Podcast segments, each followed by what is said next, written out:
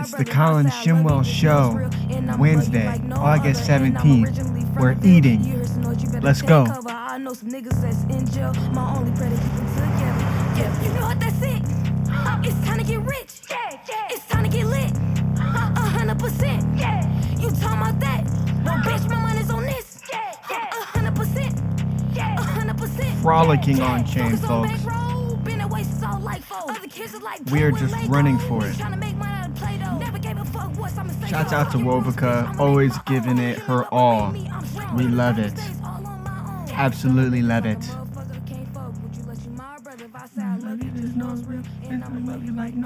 You know it's hard. You know it's hard. Straight up.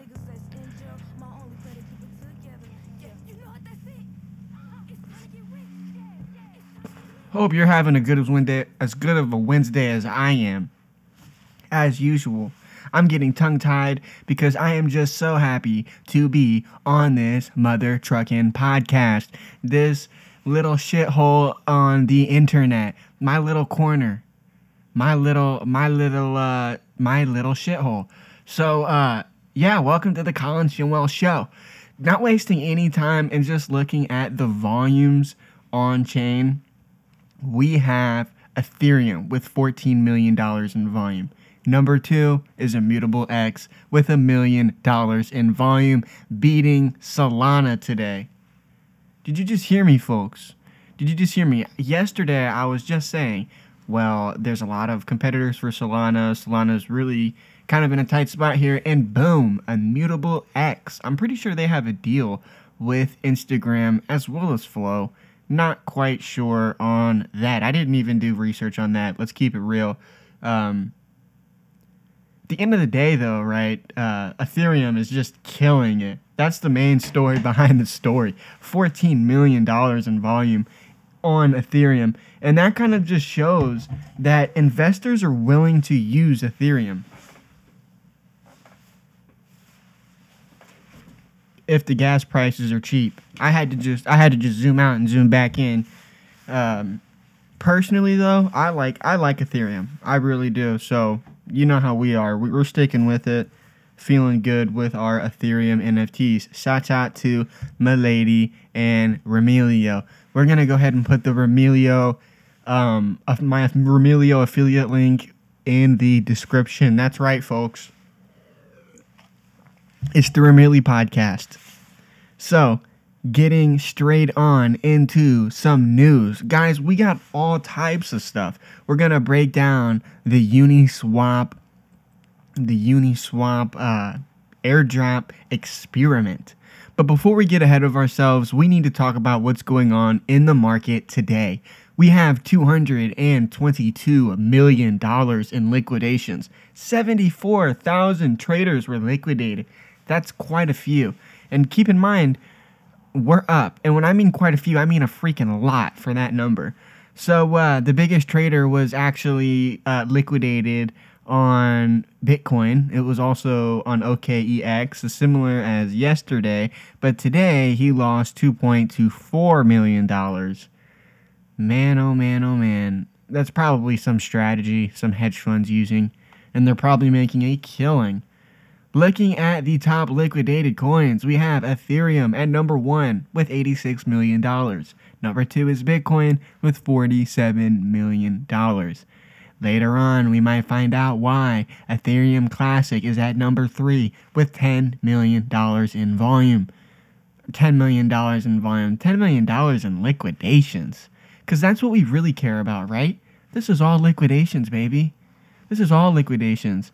We got $7.78 million in liquidations in Sol, $6.59 million in liquidations in EOS token, $5 million in liquidations on Dogecoin. And what do we got that? What's that little blue thing? Cardano.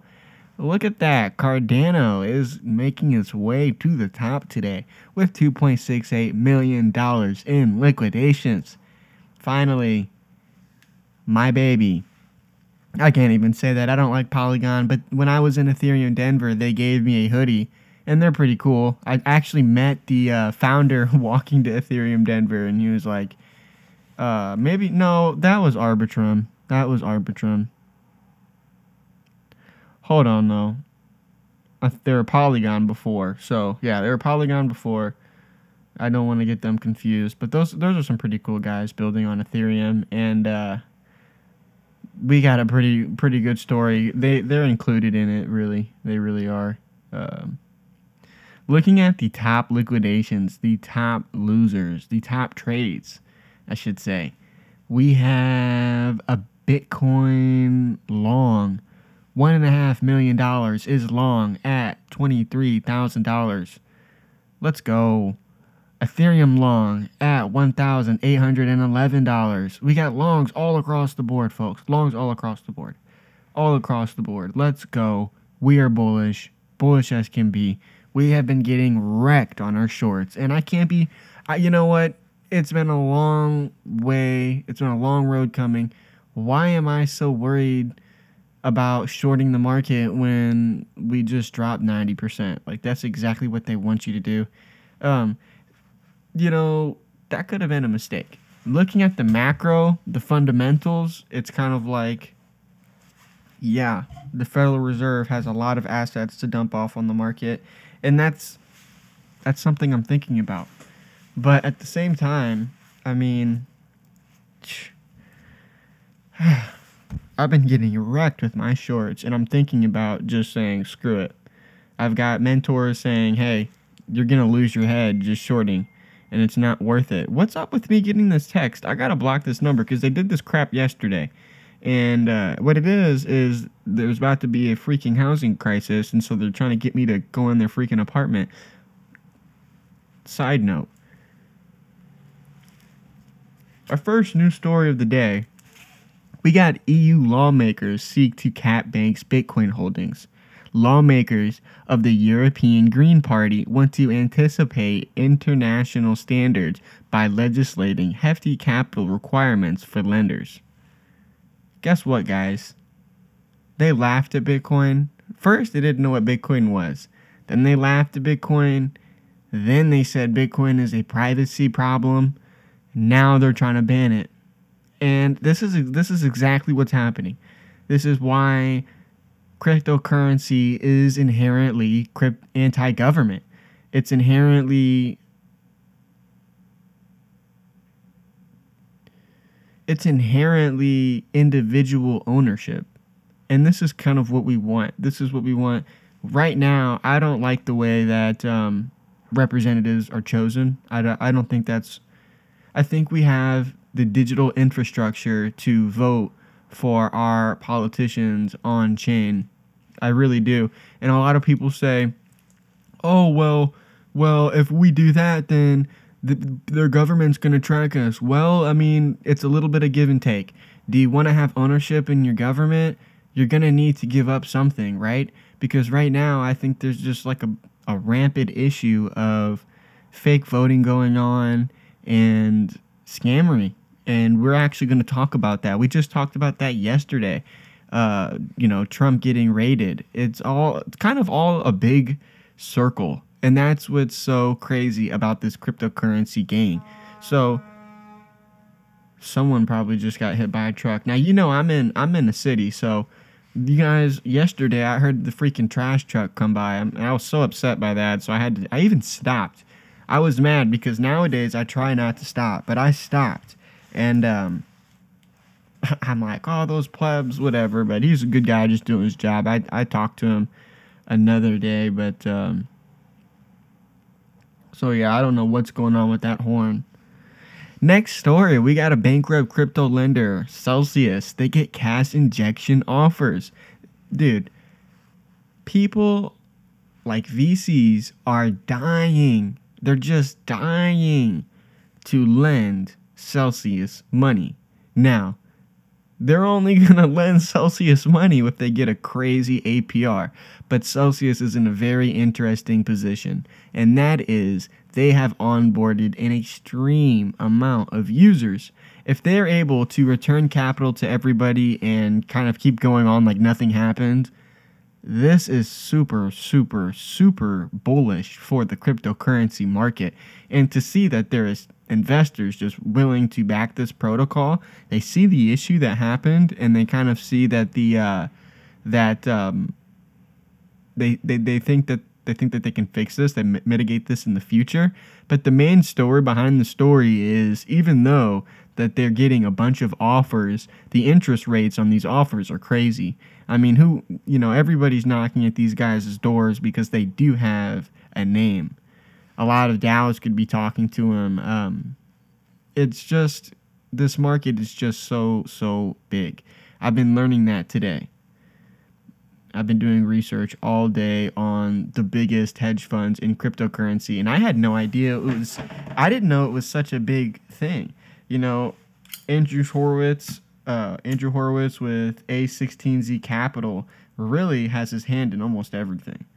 That's kind of what I've gathered, or at least he has his hand in enough stuff to make me dive in deep for hours and hours and hours and look into all of his friends and their venture capitals and coffee capital and a bunch of really cool guys that I hope that I'm able to work with in the near future because but at the end of the day at the end of the day Colin Shimwell is an investor. Colin Shimwell is an entertainer, but um, I think I think my best attribute is probably growth. A lot of projects what they don't realize is growth is what sets your project apart from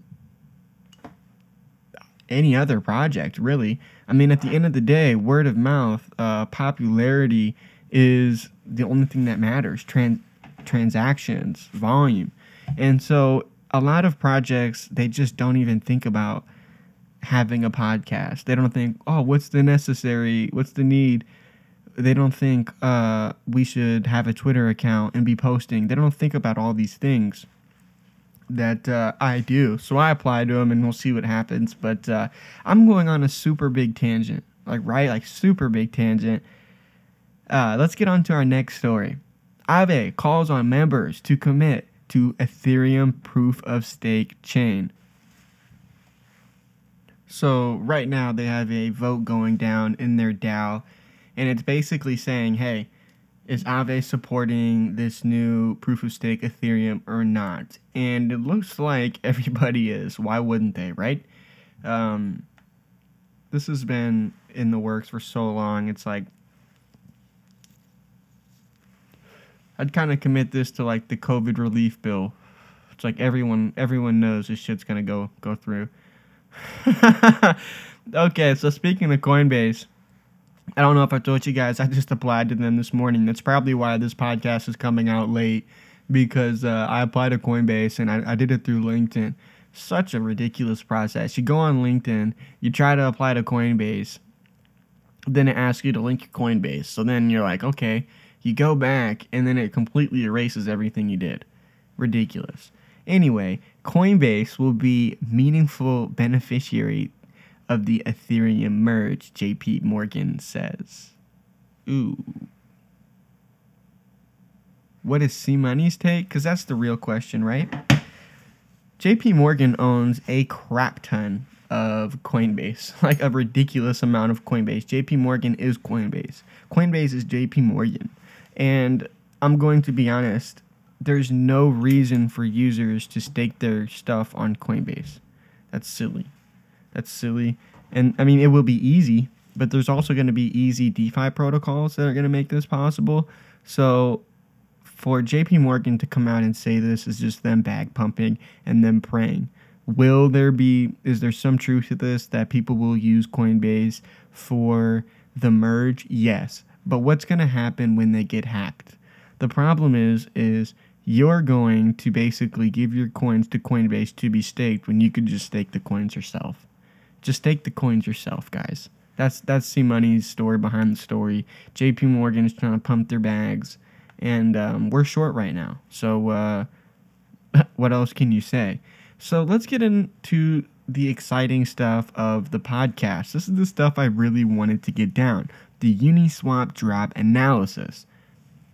So on September 17th, 2022, Uniswap, the largest decentralized exchange. It was also the first decentralized exchange. airdropped the token Uni to users of its platform.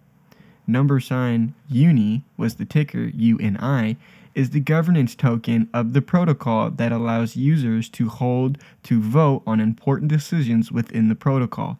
Over 300,000 addresses were eligible to receive UNI. So, after close to two years, let's take a look at what happened. I want to know about the distribution, I want to know who holds and how much. I want to know the total uni held by airdroppers. I want to know how much airdroppers use Uniswap. I want to know how much they are trading on Uniswap and what they are trading. I want to know if airdrops are actually participating in governance and what other airdrops did Uni recipients receive. Um, so, of the 300,000 addresses that were eligible, 90,000 didn't claim their airdrop. The minimum airdrop appears to be 400 Uniswap, which is as of around today, it's about $2,400. It used to be around $10,000. Um, 80% of airdrops, re- airdroppers, I should say, received 400 tokens. So most of them, if they hadn't cashed in, received um, $2,400 basically, if they wanted to sell today. However, the airdrop was quite skewed as some users received very large amounts of the token. Over 250 addresses received over 25,000 Uni tokens, approximately 150,000 US dollars. These are more likely key contributors, investors, and other protocols. I didn't even know this until I went through and checked on chain it's it's kind of crazy because you really don't see a lot of stuff. You think that it's some fair airdrop, and then when you look, you see some wallets got three hundred thousand. It's like what the what the what the flip flop happened, but um, um, most most of the people didn't uh, receive all of that um, all of that. Over 250 addresses received 25,000 Uniswap tokens, approximately worth 150k. 97% of the recipients received less than 523 tokens. Okay, that's my spot. I, I, knew I lost my spot somewhere and I was like trying to figure it out and I was like really confused. So, um, yeah, well, I already told you about the money. Um, but I think it was pretty crazy to think that only 3% of the airdrop recipients received more than um, 523. So most of the users did receive the same amount.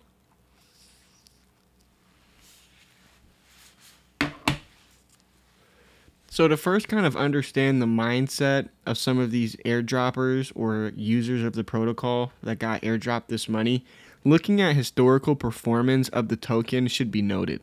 The supply of the tokens capped at a billion. The token reached peaks of all time highs at about $41. So that gives it a market cap of $41 billion. Today's market cap, I think it's about between $6 and $9, which $3 billion is definitely a huge amount, but it was traded at 41 billion. So this stuff changes rapidly.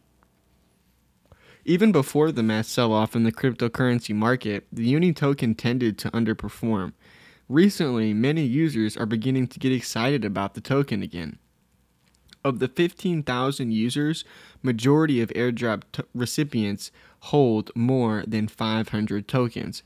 50% of airdrop recipients have more than 100 to 500 tokens. So basically the same amount that was airdropped to them. The largest buckers control most of the supply of the token, and that gives you most of the control of the protocol. At the beginning of Uni's ex- existence, airdroppers were heavily dumping the token. They just thought it was free money. However, in the last year, the token's balance by airdrop holders has remained steady. In addition, the volume number of Uni transfers and active addresses transferring Uni has decreased. This is actually a good thing, as this means that current airdrop holders believe in the token and are willing to hodl. What this is, is that people that care about the protocol that care about the governance are staying around and they're accumulating to get more say inside of the protocol. Whether that's a good thing, whether that's a bad thing. At the beginning of Uni's existence, airdroppers were heavily dumping. I just said that. What am I what am I doing? What is interesting about some of the largest holders of Uni is that they started off with relatively small airdrops, and then they kept buying more. In addition, there are some wallets that have never transferred out any Uni. Airdroppers are still very faithful to the protocol. They still are doing large amounts of the volume. I checked and it was close to 33% of all the volume Uniswap is doing from an airdrop recipient. So the users that were airdropped this token stayed around. And I mean, who wouldn't? You know, they got at the time when the airdrop launched, it was worth like $10,000. It was worth a lot more. So uh, while the number of total trades and active traders may be down, this may be due to the fact that uh, some users change or transfer their tokens to other wallets. I would imagine that the number of users who originally used Uniswap is quite high, especially if Uniswap opened up to Polygon, Arbitrum, and Optimism are included. I think the story behind the story is people don't want governance. This whole DAO mechanism, uh, it, you're just going to have 97% of people just sell right away. And if you really care about the protocol, that's great. You know, that really is great but um, eventually it comes into a uh, pay to play mechanism, and that's kind of against cryptocurrency. And this is the problem with just airdrop uh, DAOs that I hate to say because everybody thought it was great at first. You know, everybody wished it was great, free money at first, and it made sense for a long time until we realized that human psychology just won't allow it.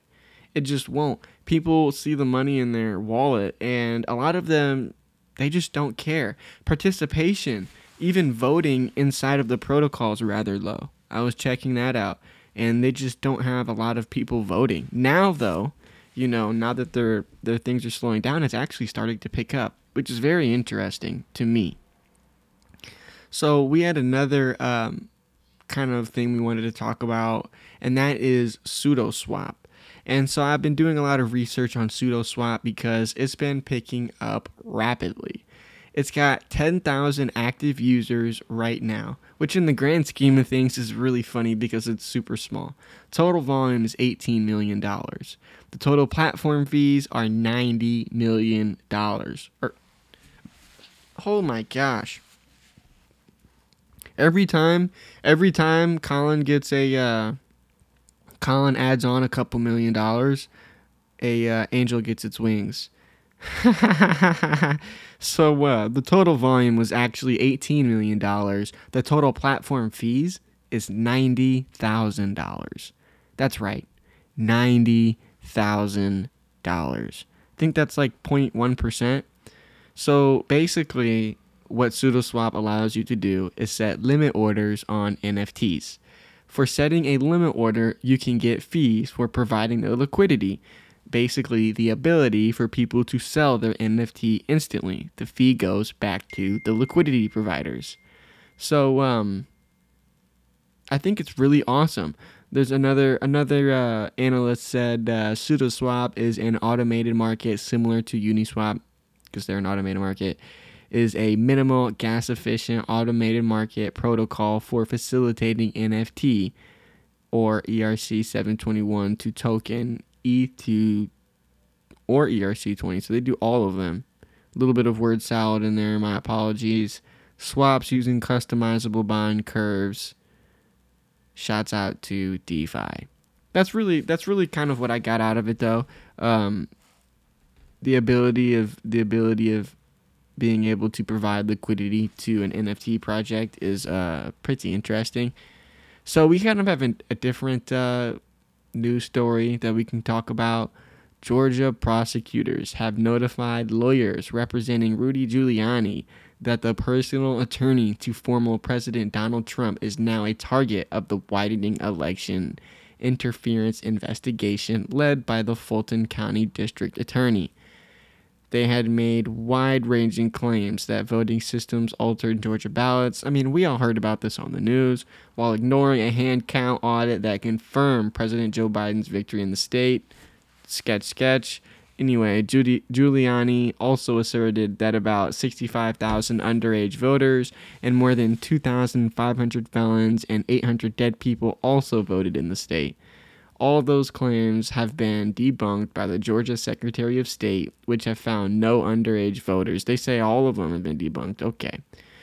My thing is, I don't really care either way. My thing is, who the heck gets notified that you're being investigated? I tell you what, man, I need to get on these guys' team because the FBI is literally sending them tweets that they're getting watched. I'm looking at my phone, I don't even see Jesus. Anyway, so I think uh, I think that's ridiculous. The fact that he's getting a text that hey, we're uh, we're looking we're looking into you, and I think another pretty crazy thing is that you're getting federally charged for questioning an election. I thought that's the whole point of a democracy. So the whole point I'm bringing this topic up is we just talked about Aave and how they're making like successful business decisions. And when there's stuff on the blockchain you're just not able to delete it. You're not able to.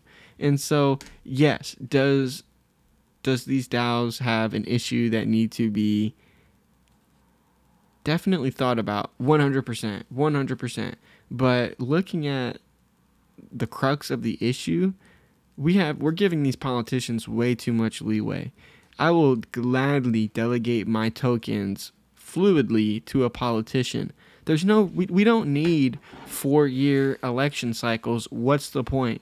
Right? What's the point of 4 years?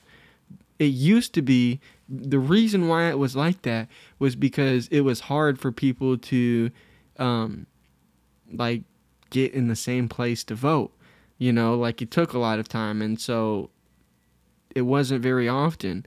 But if we went and we're doing everything digital, which I know we can't do everything digital because then you're surprised when how many people aren't digital. I'm biased. But um, things need to be done differently. I'm tired of seeing stuff like this and uh, DeFi messages, immutable messages on the blockchain solve this. If we want to see people's exact messages when they sent them, because this is a need. When we have politicians that we are paying, we should see what they're sending. We deserve that. We have the right to see that 24 7. And people say, oh, well, public security, yada, yada, yada. Listen.